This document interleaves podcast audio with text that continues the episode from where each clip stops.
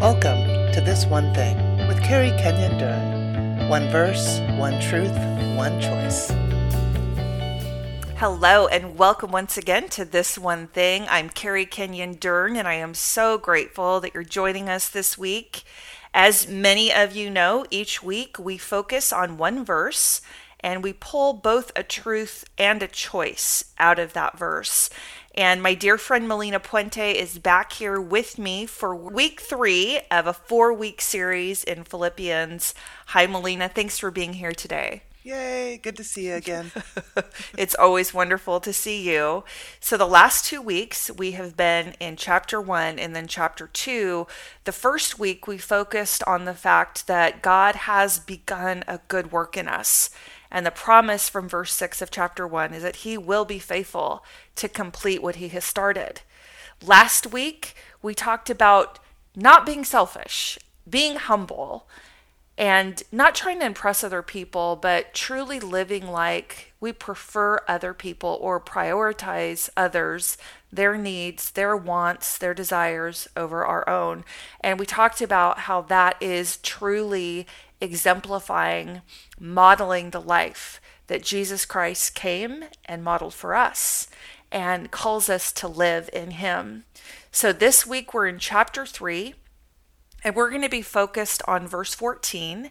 And verse 14 of chapter 3 says this I press on to reach the end of the race and to receive the heavenly prize for which God, through Jesus Christ, is calling us. So, Melina, I'm going to let you pull out a truth first, but before I do that, I want to give us some very quick context for chapter 3 because we're getting dropped in right in the middle of it. And the beginning of chapter 3, Paul is warning once again. He just keeps warning, and he's warning once again yes. against the Judaizers. And in this chapter, in verse 2, he calls them the dogs because he's making the strong case that they are intentionally trying to lead you astray. They're trying to convince you that you need to add to the cross of Jesus Christ. So this time, for the first time, he adds to this warning his own story. And he says, Look, guys, if anybody could come at you and say the law's important, it's me. And he gives really his own resume. He says, Look, I was the Jew among Jews. I was circumcised. I'm a pure blooded citizen of Israel. I'm from the tribe of Benjamin. He said, Look, if there was ever a real Jew, that was me. I was the real Jew. Yep. And then he says, I was a member of the Pharisees. I followed the strictest obedience to the law. And then in verse 6, he says, I was so zealous that I harshly persecuted the church. So he's saying, the people that you are being tempted by, or maybe listening to these Judaizers, they've got nothing on what I used to walk in. I was the one that was following the law. And guess what? He says in verses 7 through 9 it's all garbage. Mm-hmm. All of my resume, all of my experience, all of my pedigree, everything that I found my worth and my value in, it's all rubbish. The picture in the Greek is garbage. It's all garbage compared to the greatness of knowing Jesus Christ, my Lord. So that's the backstory. He's saying nothing but Jesus. And to really make this point, once again, everybody, not just here in Philippians, but also Galatians that I went through with, with Crystal a couple weeks ago. Once again, it's only Jesus. And how does Paul know this? Because it's his story. He used to find his worth and his value in everything that he had accomplished and acquired, and he laid it all aside, called it garbage, for the excellence, for the greatness of knowing Jesus Christ. So, real quickly, in the verses right before our verse of the week, he's saying, But I don't want you to think that I've arrived, that I've achieved it all, that I've reached perfection. He's saying, I'm like a runner pressing for the prize. I'm I'm striving to be everything that God called me to be, but I haven't reached it yet. So in the verse right before our verse of the week, he's saying, I've not yet achieved it, but I focus on this one thing, forgetting the past and looking forward to what lies ahead. I'm going to read our verse of the week again. I press on to reach the end of the race and receive the heavenly prize for which God, through Christ Jesus, is calling us. So he's given us a little clue here as we set up this verse to go into the truth. He's saying, in order for me to press on and receive the prize, I've got to first forget the past. Amen. And he goes first, doesn't he? He, Yeah. he brings up his past. He tells us everything we need to know about his past. And he's saying, but forget all that. It's all garbage. And now, because I have forgotten the past and laid it all aside, now I can posture myself. In verse 14, Paul is saying, I'm pressing on. I'm not there yet, but I'm pressing on to reach the end of the race and receive the heavenly prize for which God, through Christ Jesus, is calling all of us. So that's just a quick summary of the verses leading up to our verse of the week. Melina, go ahead and pull a truth out of this verse, the context, if you'd like, but specifically this verse of the week for us. Yeah, I'm a big fan of sports. Love sports. And mm-hmm. I appreciate Paul's picture, the imagery mm-hmm. here of this mm-hmm. race. It really is a clear thing of seeing somebody wanting to f- go to a finish line. The truth that I see is there's something to reach for, there's something ahead. And so, us being able to run, run, run, what am I reaching ahead for? And we've talked earlier, and just that idea of if there's something in my hands, I can't reach for that one thing because I can't mm-hmm. hold two things at the same time. And in verse 10, what I wanted to focus on for this truth is that he says, I want to know Christ and experience the mighty power that raised him from the dead. I want to suffer with him, sharing in his death, so that one way or another I will experience the resurrection of the dead. And there's this wanting to know him so badly, experience a life that looks just like Jesus, and having that be a race so that what we're doing and moving toward, because we don't ever get there. You shared that a second ago. It's like we don't ever actually arrive, but we're moving forward on that. One of the things about forgetting that past and moving forward uh, the example that came to me when I was praying, and just specifically, is right before I met the Lord. I was living with a friend, and they had a magazine on their piano bench. And the title of the whole thing was, Are You Happy? And I thought, surely this is about me. Because I had just got my teaching position, I had just got my first varsity uh, high school girls basketball coaching position, and I was making more money than I could have ever imagined. So here I am going, I'm living the dream. So I, I grab the article and I tell my friend, I'm going to read this article to see if I'm happy. And I read through it. And at the time I didn't understand, but it was a Billy Graham magazine. And so it's mm-hmm. obviously about the gospel, which I didn't understand. Mm-hmm. And I read the article and I was like, hmm. And I put the article back on the piano bench and my friend hollers down the hallway. So are you happy? Mm. And my response was so sullen. It was just so not according to that article. Mm. It really definitely stirred something in me. And, and I would say, probably uh, maybe a week or two later, I gave my life to the Lord mm. and was just then on this race. Mm. Yeah, it was just mm. quite a race. If I'm reaching, if I'm moving forward, and I'm being humble, I'm being obedient, if I want to press on toward what lies ahead and I'm forgetting what's in the past, having the money that I thought I was going to make that was so great or having the the reputation as a great coach, it doesn't matter. And I mm-hmm. was able to move through that in my career as an educator mm-hmm. and as a coach to to mm. go wow i'm going to let all that go and i'm actually going to go to seminary and mm. you know from there it's just been a continual opportunity to serve the lord and and share the gospel mm. Thank you for sharing that, Melina. I love it that you referenced verses 10 and 11. Those are heavy verses. Paul is saying something that I think most of us would be hesitant to say. He's saying, I want to suffer so I can know Jesus. But isn't that a picture of what is required of us if we're going to finish well? We have to be willing to suffer. I mean, this is a picture of suffering in verse 14. In the Greek, it's a picture of a runner who has given what they think physically is all they have left to give, but they're striving because they can picture the end of the race. That prize is in mind, that it's right within grasp. Don't give up. Even though you feel like your body is falling apart. And I was a runner for years and years and years. And so this is imagery that I get. When you feel like there is nothing left in the tank physically, what do you have to do if you're an athlete? You recognize it's a, it's a mental game at that point. Where if you believe you can, you can. Yes. Athletically, you know it's in your head, really. It's your muscles aren't going to stop, your brain is going to stop. And that's the picture here spiritually. Paul's saying it's hard. You're going to feel like you can't keep going on, but you strive for the prize because he's worth it. And I love how you kind of brought all of this together the context of the chapter and the verse.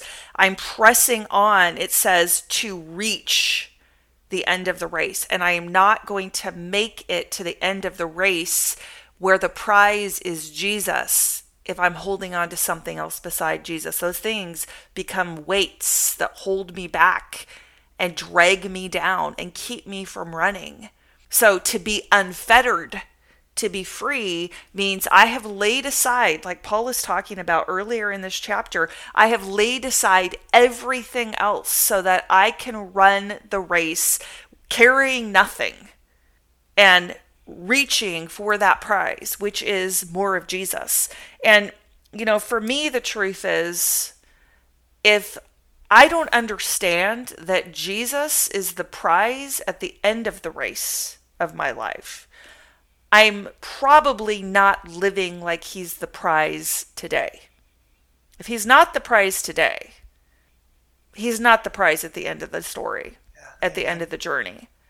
And so if I'm pressing on to reach the end of the race and receive the heavenly prize for which God through Jesus Christ is calling me, I need to say today, everything I'm doing is because He's worth it, because He's enough, because I've laid aside everything else so if there is suffering, if there is sacrifice, if there is something required of me that my flesh goes, I don't like that, or that hurts, or don't ask me to do that, God, I can press through the pain and the suffering and the hardship of life because He's the prize and He's worth it. Yes.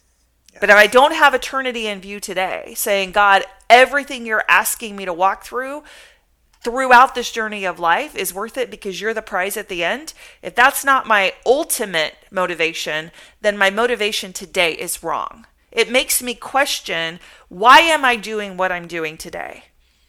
Why am I doing this podcast with you?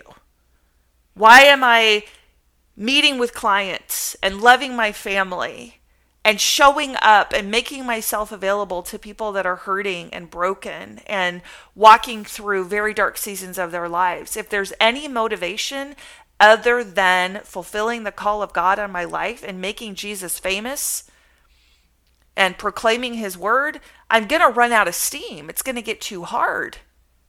But if he's the prize, if he's the motivation, today I'm going to keep running and I'm not going to give up. Yes.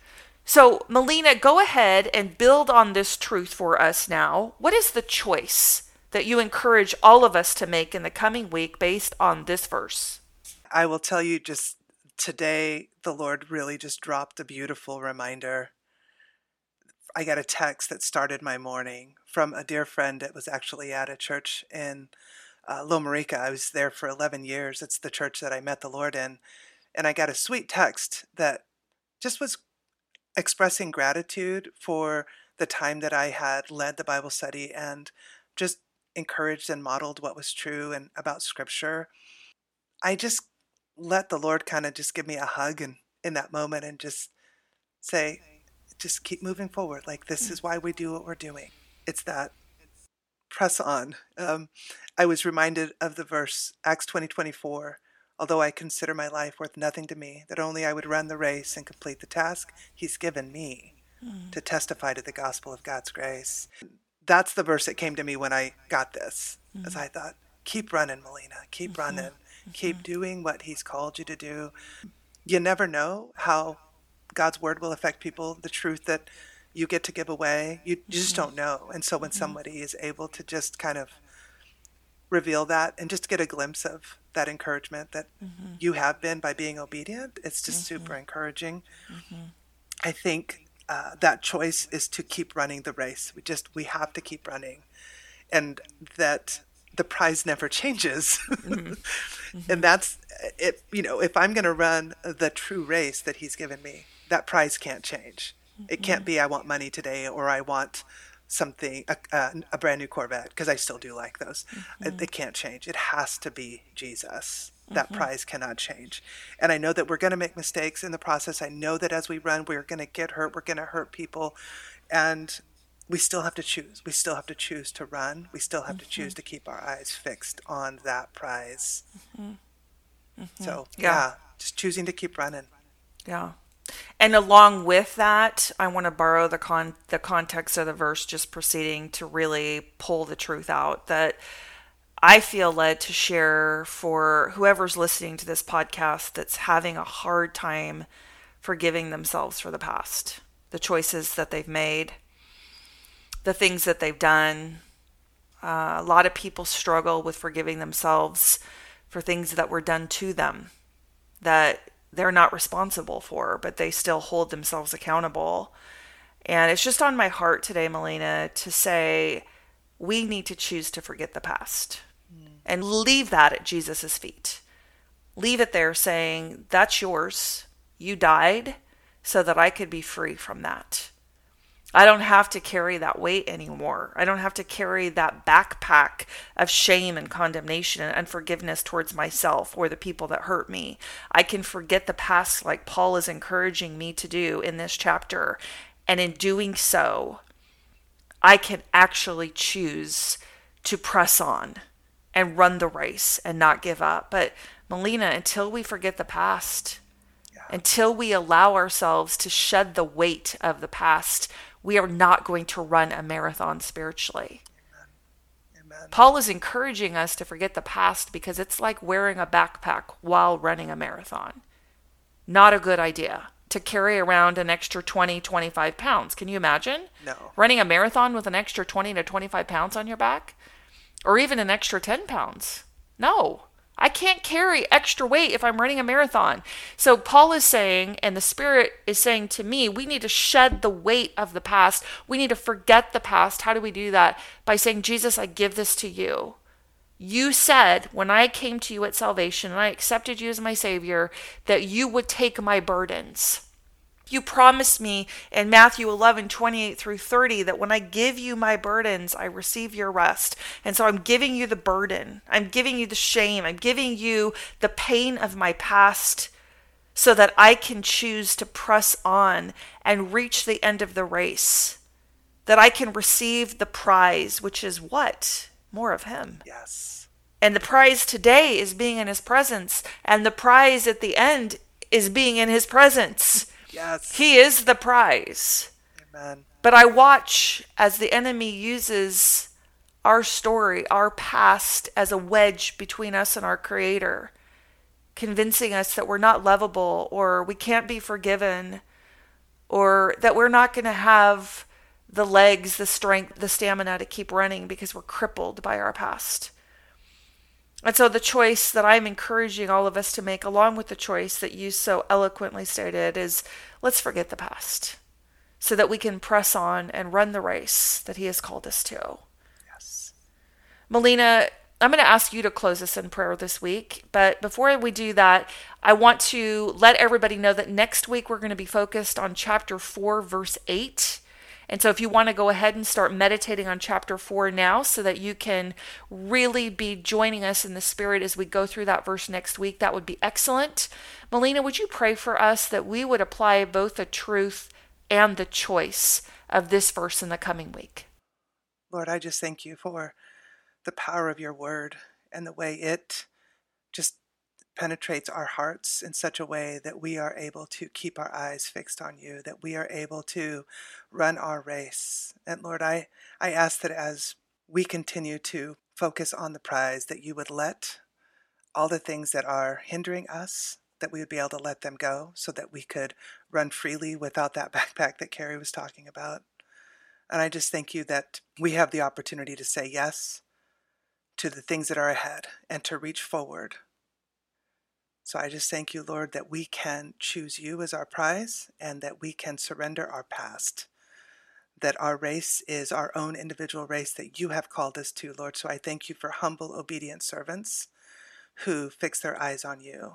We just ask that you would give us the strength this week to surrender the things that are hindering us, that we would keep our eyes on the prize, and that is you, Jesus. So I just thank you. In Jesus' name, amen. Thank you for joining us for this one thing with Carrie Kenyon Dern. Find all our episodes by clicking the podcast link located on our website at fetterfree.org.